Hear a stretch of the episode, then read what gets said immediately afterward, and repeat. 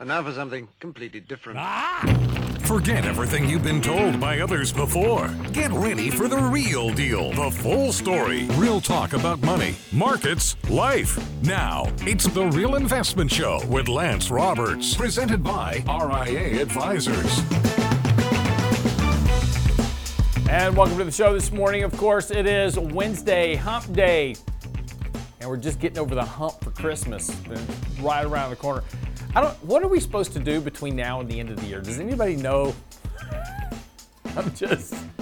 Absolutely nothing. What, I know that's where I'm at right now. I was like, there ain't nothing going on. I'm trying to find stuff to write about, and there is like nothing going on right now. It's like, Okay, here's a challenge for you. yeah, yeah, Your next uh, update, sure. do it as a limerick. That's just stupid. Well, it's a challenge. it's a challenge. if you got nothing to write about, It'll take me longer to figure to write a limerick than to figure out something to write. well, that's the point. okay. You wanted something No, to do. I don't want something more to do. Anyway, shut up. Go over there. Do your thing. Uh, anyway, yeah, Christmas right around the corner, of course, and uh, it, it really is slowing down a whole lot here. Uh, futures looking to point down a little bit this morning. Um, not surprising. This this market's just been on a tear. We've just been talking about that lately, and you know it's interesting because you know, everybody's now gone from just October was this market's never going to stop going down to where now it's this market's just never going to stop going up. And it's just a, it's a very interesting change psychologically. I see this on you know my Twitter feed as well. It's like this is this market's insane. It just it's not ever going to stop going up. It is. It's just a question of time, right? It's just when we get there, we get there, and and, and that'll be the thing. Um, so just you know manage your portfolio accordingly. Things will back up here a bit, and as is always the case, you know, you stretch rubber band as far as you can in one direction. It's to go back in the other direction at some point. That's just a function of time. But hey, good news is Santa Claus getting ready to come to town. Theoretically, he should show up on Monday. Um, on Wall Street, but Wall Street will be closed on Monday for the actual Christmas holiday. So it'll actually show up on Tuesday. Um, the Santa Claus rally, technically the last five days of Janu- uh, of December, the first two days of January. So that's, you know, everybody's very hopeful that they, they will get uh, lots of presents this year on Wall Street. No, no coal is the plan. Uh, we'll see what happens. But again, markets come very far, very fast, and it's all good for right now. Now, uh, economically speaking, Atlanta Fed out yesterday. Um, you know, some of the data that we've seen coming in lately has been coming in a good bit stronger than expected. Uh, Atlanta Fed out yesterday. We've almost got a 3% growth rate in the economy for quarter four. Now, this is coming off a 5.2% growth rate in quarter three. So, very strong pickup in economic data. And this is kind of the interesting thing for the Fed. Of course, uh, you know, this whole market rally that we've had really since uh, the end of October is based on this idea that the Fed's going to start cutting rates soon. And normally, when the Fed's cutting rates, as we've talked about before, it's because, hey, we're trying to stave off economic weakness, whatever it is, but it's not out there, right? 5.4% growth in, in quarter three, 3% growth in quarter. This is real. 3% annualized growth rates in uh, quarter and almost uh, 3% growth rates in, in quarter four. There's not really any sign of a big slowdown economically speaking. A lot of the economic data is still plugging along. Unemployment rate remains low. Um, wage growth still ticking up here a little bit. So again, doesn't seem to be any real issues right now, economically speaking, as we head into the first quarter of next year. So now here's the important thing. If you're expecting a near-term recession, this is an important point. So let's just use 3% as the number, right? So, in order to get to a recession, what is technically the definition of a recession? And that is two negative quarters of economic growth of GDP, right? So that's kind of the rough that's kind of the rough ballpark. You need more than that to go along. You need to pick up in unemployment, some other things, but you know, technically the kind of the benchmark test for a recession is two quarters, consecutive quarters of negative economic growth. Well, in order to get there, right, we've got to go from 3% growth to zero, and then you've got to go negative, right? So we've got to spend time just going from 3% to zero before we can even start talking about a recession.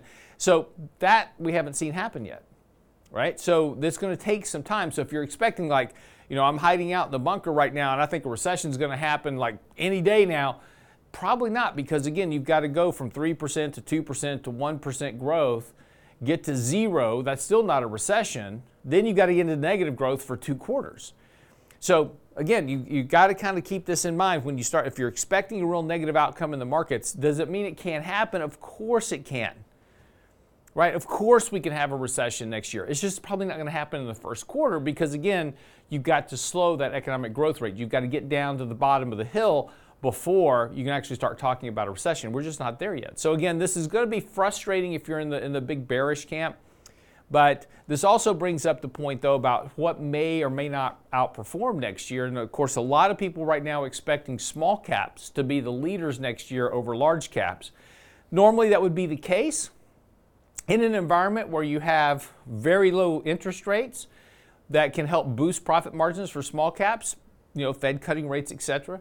Normally, that's where small caps tend to do a bit better than large cap stocks. However, you've got to be a little bit cautious with this. If you're a long term investor, one thing to just pay attention to.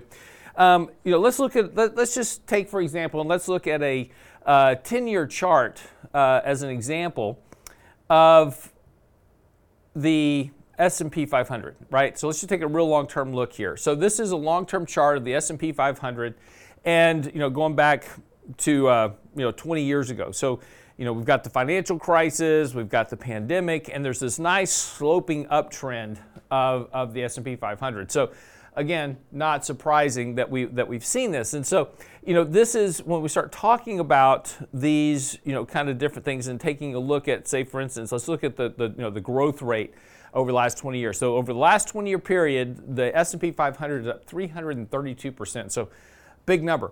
Now, what's interesting here is, is that as we look at this, it's a very nice sloping uptrend here, and we're getting towards the top, setting all time highs. That's obviously what everybody's kind of focused on right now. But if we take a same look at, say, for instance, the small cap 600, or actually, let's uh, let's let's do this. Let's look at IWM as a, as a better measure. So this is IWM. So IWM is kind of the Russell 2000. That's kind of a blend of small cap, mid cap, kind of captures that whole basic sector. So the S&P is up 332% over that 20-year period. The small mid-cap index is only up 263% and nowhere near an all-time high. So again, there's a very big difference in performance. Yes, small caps can in the short term maybe provide some outperformance here or there because of variabilities to the markets, etc. But over the long term, if you're a longer term investor, large cap investing has been the way to go um, over that time frame because you've far you've vastly outpaced what small caps have generated. But importantly, you know, and again, if we zoom in here a little bit, let's just go in over the last five years, and, and this is the, really kind of the important note right now. Over the last couple of weeks, right, we've heard a lot of talk about, oh man, small caps are just killing it over large caps. Yeah, that's true, right? But they haven't done anything really since May of 2022. We are just basically back to where we were in May of 22. So over the last year, these stocks have done nothing. And again, they're way off their all time highs. So again, yes, we've had some really nice outperformance in small caps as of late. But if you are expecting weaker economic growth next year, right? Small caps aren't where you want to be because small caps are very economically sensitive. So the bet on small caps. If you want to bet on small cap, I don't. Have, I'm not saying don't. Right, that's up to you. But if your if your thesis is small caps are going to outperform next year, that thesis has to be based on stronger economic growth, because again, small mid cap stocks are much more economically sensitive than large caps because they're smaller companies. They have less revenues. They have less profit margins. The other thing that has been a big differential in the drivers is small and mid caps don't do buybacks, right? Corporate buybacks. We had a record level of corporate buybacks over the last month, which has been contributing to this big S&P rally. Uh, small and mid caps don't have that tailwind of buybacks like large cap stocks do. Just something to consider as you start thinking about where to allocate money. I'm not saying don't for next year. I'm just saying things to consider as you think about allocations as we go into next year. Okay, that's what you need to know before the bell this morning. When we come back from the break, we'll get into hey, this soft landing narrative might be a little bit dangerous.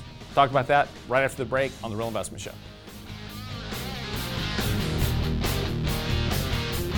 Get daily investment news you can use, delivered at the speed of the internet at realinvestmentadvice.com.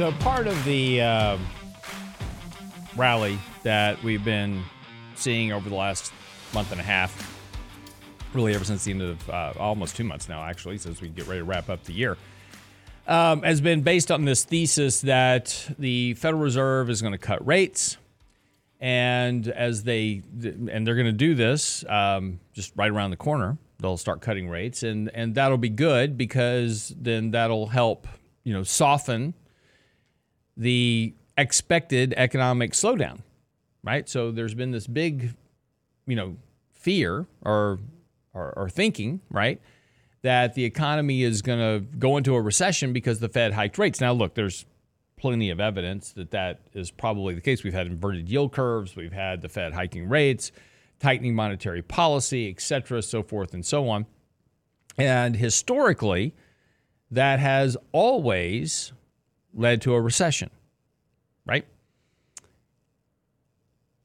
However, this time, so far, economic data has been ex- exceedingly strong, much stronger than you would have expected this far into a cycle of Fed rate hikes. And consumers keep uh, just kind of spending and, and doing what they're doing. The economy continues to kind of chug along, and again, uh, not not at a, a crawling pace. Right, we're almost at three percent growth for the Q4, as I said a minute ago. And part of that reason is because of all the money that's been flooded into the system, right? And that's still out there. That M2 as a percentage of GDP still remains very high. And you know, when people, um, you know, I, I, saw an interesting uh, ad out or, or conversation out yesterday about Affirm. A firm had a big day in the market yesterday as they announced expanding their base inside of Walmart's. Inside of Walmart. Just not plural, Walmart. It's like saying the Walmart. This is what I get for trying to do two things at once. Or Walmart. Yeah, exactly. No, it's it's always funny. It's like I'm going to go to the Walmart. The And it's not it's not the Walmart. It's just I'm going to Walmart. And you tell people about it on the Twitter. Ex- correct. Yes. Well, actually, it's not the Twitter anymore. It's the X, yeah. Which nobody's ever going to call it the X. No. ever. Worst It's never going to happen. Branding ever. Well, he's got bigger bigger ideas. Uh, X is going to become a a me- what uh, it's basically a mega app. You'll be able to do everything on Twitter eventually. That's his that's his ultimate goal. But that's why he changed it from Twitter. It's, it's not going to be just a social media channel in the future. It's got he's got bigger plans for it down the road. These kind of all in one for uh, calling them all in one apps. Um, so they announced though that they're going to expand their relationship. So if you don't know what Affirm is, Affirm is a buy now pay later company. So I'm going to give people without money money to spend that they're going to promise to pay me back over some period of time, right? That's that's what Affirm does. But the point is, is we didn't really have these, you know, these these companies, these buy now pay later companies, are a rel- relatively new invention. They've been around for a few years now, but there's been a rather large adoption of people using these as of late because they're running out of other sources of money. But that's kind of the point, right?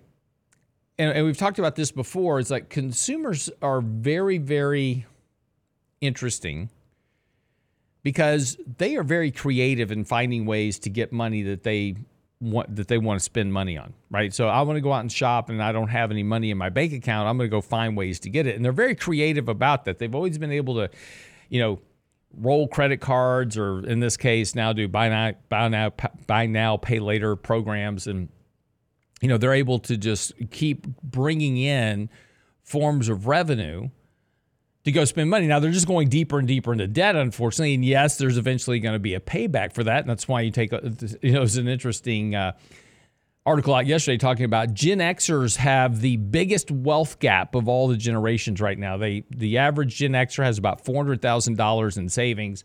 Sorry, in net worth, right? That's including the equity in their home. And in order to retire, they need 1.1 million. Right? So, you know, that $600,000 gap's a problem. But, you know, this is you know, this is the vast majority of Americans. The vast majority of Americans have very little money in the bank. They have very little in savings. They they have a lot of debt. Yeah, they may have a house, but it's mortgaged to the hilt for the most part.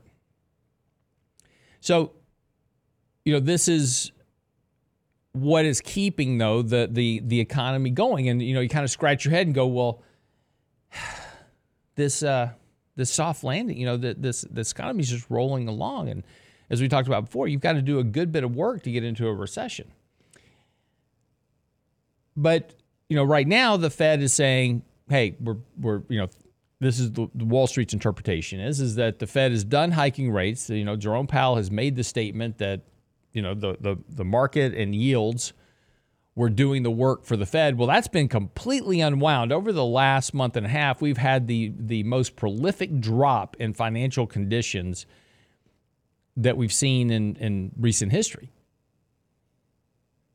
So all that tightening that was being done by the market has been completely reversed. And you know, one, one thing that kind of surprised us at the last FOMC meeting was that Powell made no mention of that. And that was really what spurred asset prices even higher. It's like, oh, okay, the, the, the Fed doesn't even care about loosening financial conditions anymore. They've clearly given up their fight on inflation. And that was a very interesting point. You know, there, there's been a lot of conversation, even Michael Lebowitz on, uh, here on the show with me, saying, "Oh, the Fed can't back off their inflation fight because they'll lose all credibility." Well, they've they've they've dropped their inflation fight. They don't care. At least it doesn't seem to be the case at this point. and this is really, you know, kind of the path. You know, last week, and I'm going to quote to you from an article this morning uh, talking about this very issue. Uh, Fed Chair Jerome Powell finally pivoted, signaling the path for rates will be down rather than up in 2024, while reiterating his view the U.S. economy will perform well with unemployment staying reasonably low and inflation cooling off. Now, he didn't really pivot in his statement where the pivot came was in the Fed's projections for Fed funds rates going out over the next year, which showed three rate cuts.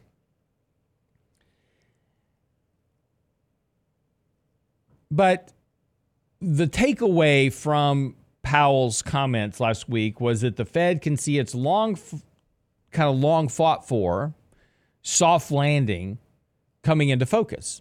And what that is, is that is a slowdown in economic activity without going into a recession. So, in other words, we go from 5.2% to 3% growth in quarter four to 2% growth in Q1. We get down to 1% growth in Q2, Q3. And then maybe, you know, somewhere in there, you might even get down to half a percent growth, but then you start growing again, right? The economy just slows down, doesn't go into a recession you don't have a big spike in unemployment. Everything just kind of glide. It's like a glide path onto the runway. It's that perfect scenario. According to the latest Global Fund Manager survey from Bank of America, the survey, which takes responses from investors collectively managing nearly 700 billion, found that 66% of folks see a soft landing as their base case. 23% of investors still see a hard landing incoming, whereby the economy crashes into a recession after the Fed's aggressive rate hike since 2022. Only 6% of investors are expecting the seemingly impossible no landing to come through. The outcome, of course, is all based on the premise that for this kind of no landing, soft landing scenario, is all based on this idea that the Fed can reverse their rate hikes and that all those rate hikes don't feed through into an economic loop where the consumer basically falls flat on their face at some point. In theory, what has been kind of the confounding issue up to this point is that the consumer is still going. Right? The consumer hasn't hit that wall yet where interest rates – have stopped them from doing things. You know, the housing market slowed down. We got to seven, over 7% on 30 year mortgage rates. The housing market slowed down, but it didn't crash, which everybody was expecting, right? We got to 5% 10 year treasury yields, and the market didn't completely collapse under itself. Activity still continued on we had the whole debt ceiling issue and every every you know everything was resolved and moved on. It was no big deal. Remember all those headlines that oh the debt ceiling, you know, we're you know this is going to cause us to default on our debt, and we were saying no, we're not. But you know that was the headlines. Didn't happen. You know, so all these different issues over the last year that were prognosticated to to be the calamity that unwound the market never occurred.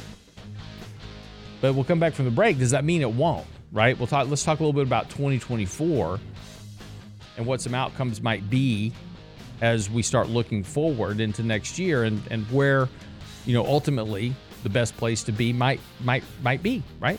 You know, will it be small caps? We'll talk about that when we come back from the break. Don't go away.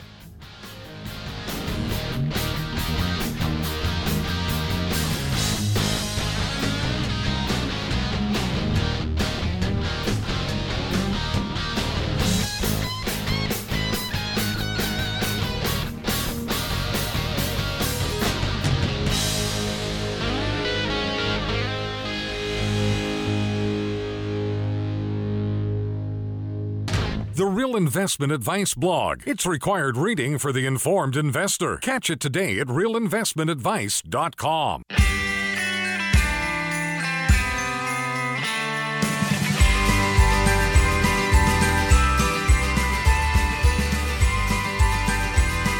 So, just talking about this uh, soft landing narrative that uh, you know we're all kind of focused on at the moment because again, that's kind of the hope, right? This this this market is being driven by this idea that the market's going to have this nice soft landing, or the economy is. Everything's going to be fine. Earnings are going to grow, which is very interesting, right? So the expectations are we're going to have a rather significant increase in earnings next year and a soft landing in the economy. Here's the problem with that narrative where does economic growth come from? Right? That's consumers doing stuff in the markets, right? And in the economy, right? They're going to the store and they're, you know, going out to eat, they're doing all these type of things. So if the economy is going to slow down, that means they do less of that. Right? Where do earnings come from for companies? You know, company like Chipotle, right, which has all the restaurants if people are spending less money, where do their revenues come from?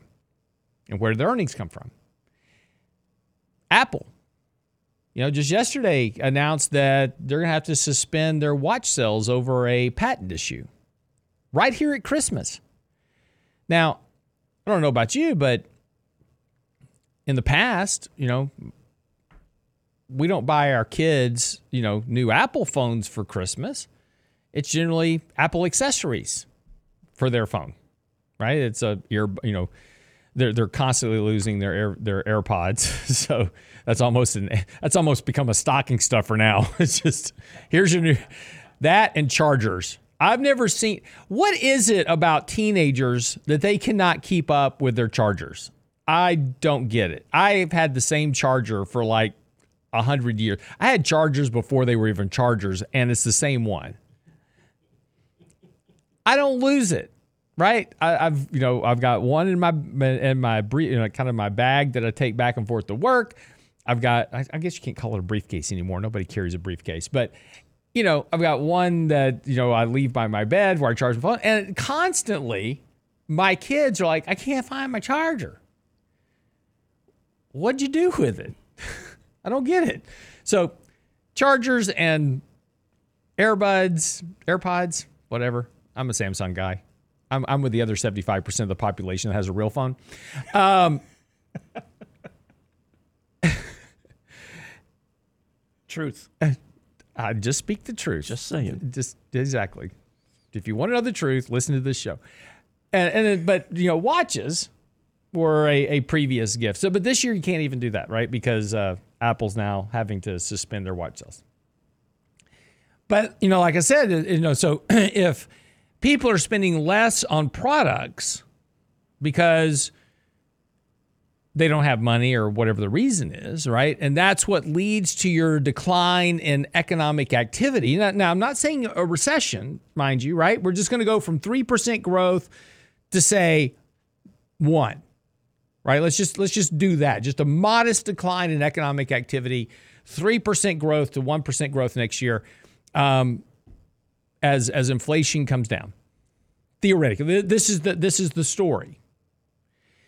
So just just I, I you know I won't tell you the answer, right?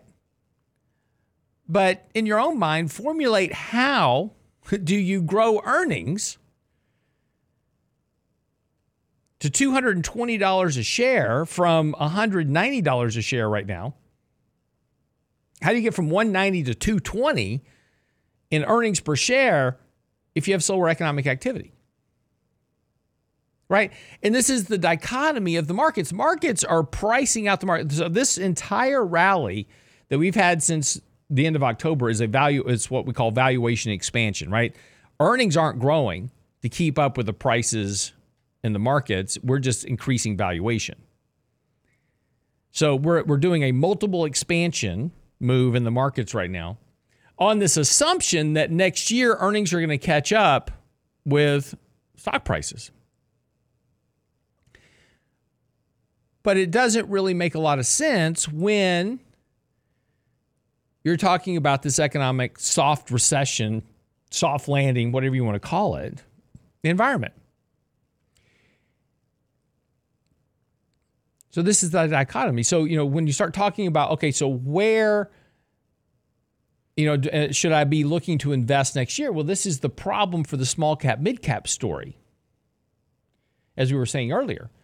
Small caps and mid caps are very economically sensitive for a couple of reasons. One, they don't have huge profit margins in most cases. They're they're not like an Apple, right? Where they have just billions of dollars in revenue. They don't they're not sitting on 170 billion dollars in cash in their bank account where they can weather an economic slowdown without any impact to their company as we've talked about before, you know, more than 20% of small cap, mid caps are what we call zombie companies. They're having to issue debt just to stay alive, right?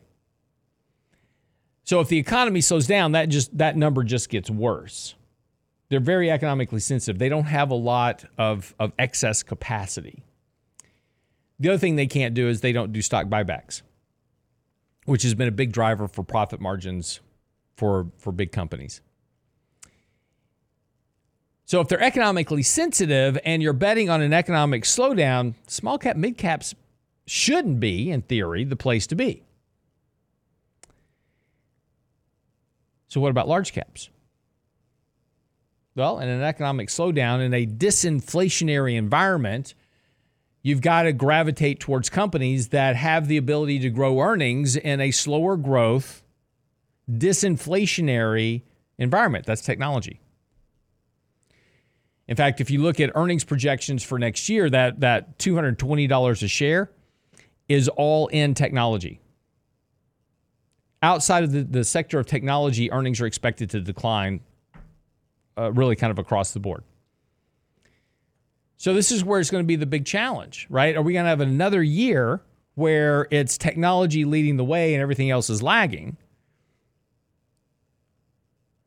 Or is it going to be a rotation year where these kind of out of favor sectors play catch up. Now, we've seen this before, mind you, right? We talked about this in 2021 when oil prices went negative. Everybody hated oil stocks. Remember, we had ESG back then, that, that, that whole theory about environmental social governance, and you were writing articles about what a scam it was.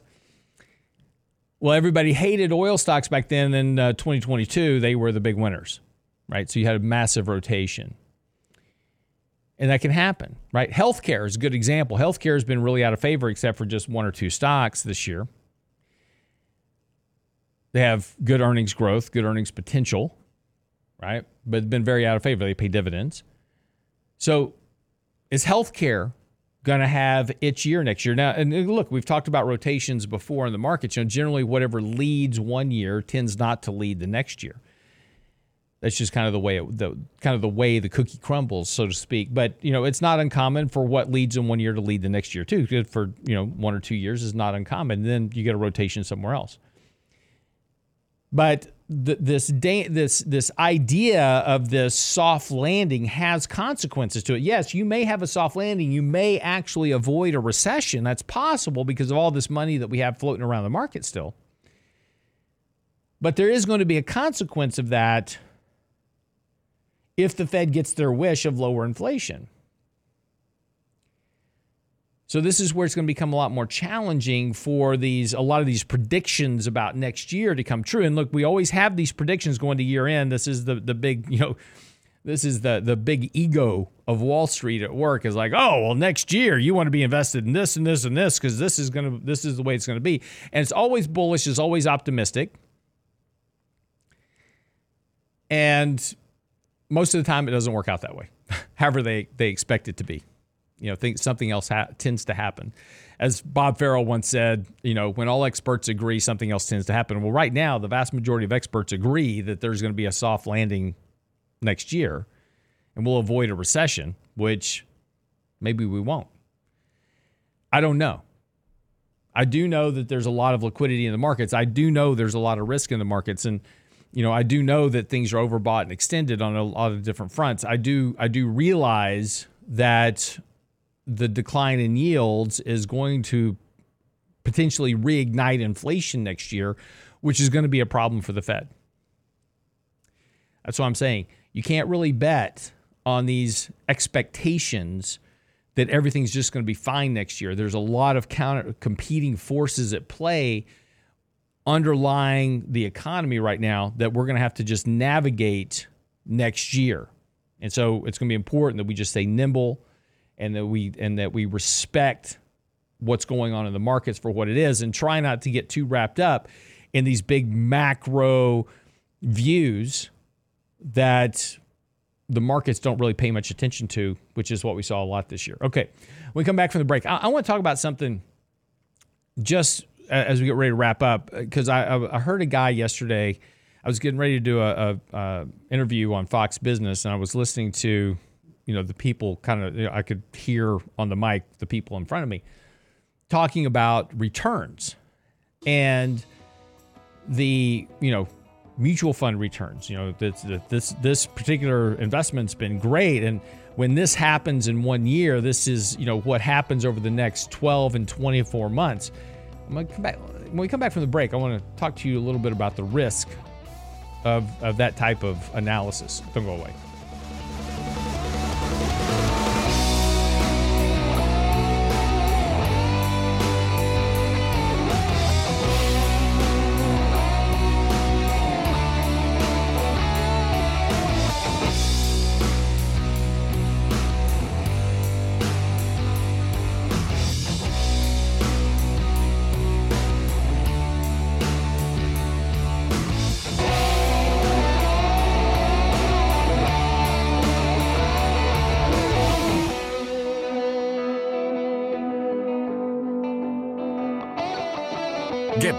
Investment news you can use, delivered at the speed of the internet at realinvestmentadvice.com.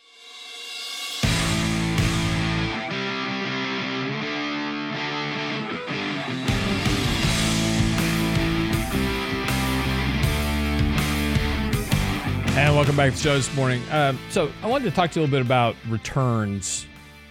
And I see this quite often from people that you know, they email me and I go, well, what's been your returns over the last, you know, three, one, three, five, ten years, or you know, they talk about a mutual fund. Oh, I like this mutual fund. You know, it's had these great one, three, five year, ten year returns.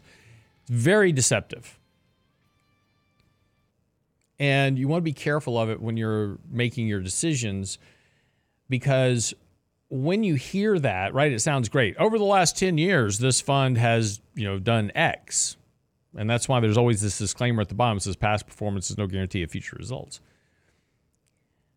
But this also goes with a lot of this market analysis that you'll see as well is like, well, you know, every time the market is up, you know, X in this month or this quarter, whatever, the next 12 months, the market's done this. Good example was this year, right? Um, earlier this year, markets were up, you know, 10%, more than 10% in the first half of the year, right? And the analysis came out and said, hey, whenever the market's up this much in the first half of the year, the markets tend to be up, you know, 12% through the rest of the year, whatever the number is, right? Well, the problem is this, and this is where you've got to be really careful with this analysis, is that that analysis doesn't take into account or doesn't tell you about the drawdowns that happen in between. Good example was this year. You know, in July, everybody's super bullish on the markets, then they give up a huge chunk of their gains by October. And what are they doing? They're selling out of the market. They're getting out. And then the market rallies through the end of the year, and, and sure, the statistics hold true, but they're not in it because they got out because of the sell off. Same thing happens in a lot of this mutual fund analysis where it says, you know, the, the last, you know, three, five, 10 year returns are X. Well, they don't tell you about the massive drawdowns in between where probably you sold out of the market. So it's always better when you're looking at, you know, returns of something is to look at the annual rate of return and compare that to the the events that was occurring in the markets at that time right? So, for instance, you know, I like, you know, I like this particular mutual fund, whatever it is. How did it do in 2008? How did it do, if it's been around long enough, how did it do in 2001 and 2? How did it do in March of 2020? That's what you want to know, right? It doesn't matter whether or not the, you know, the fund beat an index from one year to the next. Who cares? Did it make you money? Yeah. But how did it do in those down years? How much money did you lose? And the reason this is important is simply because of the fact that you're not going to hold the downturn. Everybody has the best of intentions of doing so, but I can tell you after 30, almost, shoot, almost 40 years of doing this now, people don't do that. As soon as there's a, a major part of a downturn, they're out. And then they don't get back in until way later. So those one, three, five, 10 year returns are, are very deceptive about what, what's going to actually happen to your money. And, and if there's a major crash in between that three year and five year point or that five year and 10 year point, it's not going to reflect it. And here's the other thing about this it's all about when you start investing. Good example, right? Let's just assume for a second that you pick out oh, let's just use an S&P index fund. Just it's I'm I'm going to buy this S&P index fund. And I look back at the track record and it says this S&P index fund has returned, you know, 15% a year on average over the last 10 years, and its returns over the last 3, 5 and 10 years have been this. And you go, well, pff, how can I go wrong with that? So you buy it. In January of 2008, the returns clearly suggest that this thing only goes up. It goes up 15% a year. I'm, I'm making up numbers, by the way.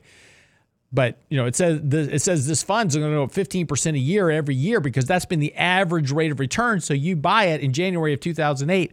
How did you do over the next five years? When you look back over the next five years, what were your three year and five year returns? Was it 15% a year?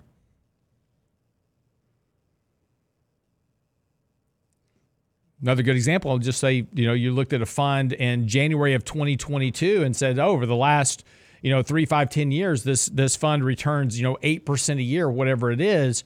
You've had two two years of that fund doing nothing. Because you're basically where you are back in January 2022. So, you know, so it's important these, you know, these measures of performance, averages, those type of things are really dangerous when you're doing your own analysis. Throw that stuff out. That's not important. Look at how these funds actually performed from one year to the next, whether it's a mutual fund or an ETF, whatever it is. Look at how it performed from one year to the next. How did it do in good years? How did it do in bad years? There's and look, and have the expectation that no fund manager ever anywhere on the planet is going to beat an index every single year. Things happen. You know, if I'm a large cap manager and you have a year where small caps are outperforming, which happens, then I'm going to underperform that year. But there's a a you know, there's a factor that you have to include in that analysis. So just looking for the, you know, whatever fund is going to make you the most money is very dangerous because you're going to buy the hot performing fund and you're going to lose a whole lot of money when when the market goes against that manager at some point.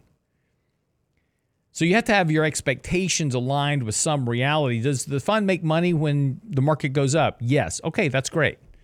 How does it do when the markets go down? How much time are you spending getting back to even, you know, during a decline? See, those are the important questions as you start to do your analysis. But, you know, looking at Morningstar ratings, oh, here's the one, three, five year, 10 year rate of return. No, throw that out. It's terrible. Doesn't tell you anything. Tells you how it did. But when did you start? When did you buy the fund? And what happened in between that three year and five year mark? What happened between that three year and that 10 year mark? What happened to your money? And and and be realistic with yourself. Would you actually still be in the fund when it lost 50% of its money? And you know the answer. So, just something to think about. I just, you know, that that stuff just gets to me when I when I hear people talk about this stuff because it's completely unrealistic and it leads to bad outcomes over time. Psychology is a our, our investor side, you know, our our you know our, our behaviors and our psychology are, are the are the biggest challenges we face as investors. And you need to have a good assessment of your own personal psychology and behaviors. You know, if you have unrealistic expectations, you're always going to be disappointed with the markets because they're not going to live up to your expectations. So you need to adjust your expectations for reality. So uh, you know, understand that behavior, understand that psychology, and and and make those changes. Okay. Interesting article out um, this morning. I was uh, reading this because I, I run into a lot of these people from time to time. And it is a new world that with that, that um, we live in today. There's, you know, because of the internet, and YouTube and TikTok and, you know, all this stuff, there's, you know, a lot of things. It's, you know, kind of the interesting story is like, you know, your kid plays video games like, son, you've got to quit playing. I, told my kids this son, you got to quit playing video games get out there in the real world because you got to figure out how to make money. Well, there's a whole career in playing video games now that makes money. In fact, it's one of the highest paying jobs without a degree is a video game streamer. Yeah, believe it or not, you, you know, if you're old like me, right? There are actually people who will pay to watch other people play video games. I tried to start an online service of people watching me play solitaire, but it didn't really work. But there are actually people, you know, that that you know will will pay your kids to watch them play video games. So if they're good at video games, I guess don't discourage them, right? There's a there's a career that pays between 136 and 170,000 a year playing video games. Affiliate marketing, you see a lot of this on uh, you know, TikTok and other stuff, how to be an affiliate marketer. Most of it's a scam, but if you if you're actually good at affiliate marketing, 72 to 142,000 a year. If you can create content, there's actually job openings on um, in, Indeed and ZipRecruiter for content creators. So if you're actually good at creating content, there's actually job openings. There's companies that need content creators to come create content for them so they can put it on Facebook, YouTube, etc and they can you know sell their products etc they they need followers just like everybody else but if you're good at creating content 115 to 128,000 dollars a year social media manager you need somebody to come in and manage your social media for you help you be a little bit better. 64,000 to 130 113,000 and if you're good at influencing people yes an influencer. 65 to 104,000 dollars a year to influence other people. And it's interesting because you hear a lot of, you know, I heard a commercial the other day for um, iHeartRadio, the the app, and they were talking about the fact that you know I got to have you know influencers to reach our audiences, and and that's you know they're paying people to go out there and be influencers. So, you know, it's a new world we live in. Stuff that you thought was kind of stupid actually pays money. so there you go. All right, wraps up the show for today. Be back tomorrow with Michael Lebowitz. We will talk a little bit about you know the Fed, the the mess they've got themselves into, and what that might mean for the markets next year. So have a great day. Be back here tomorrow. Be sure and get registered for the upcoming uh, seminar, January 27th, with Greg Valliere at Hotel Sinesta. Tickets are online now. Getting sell, t- sales are going on. Tickets are selling. So don't miss out on your spot. Go by the website, realinvestmentadvice.com, click the banner at the top, get your tickets now. And uh, that's coming up January 27th. All right. See you back here tomorrow.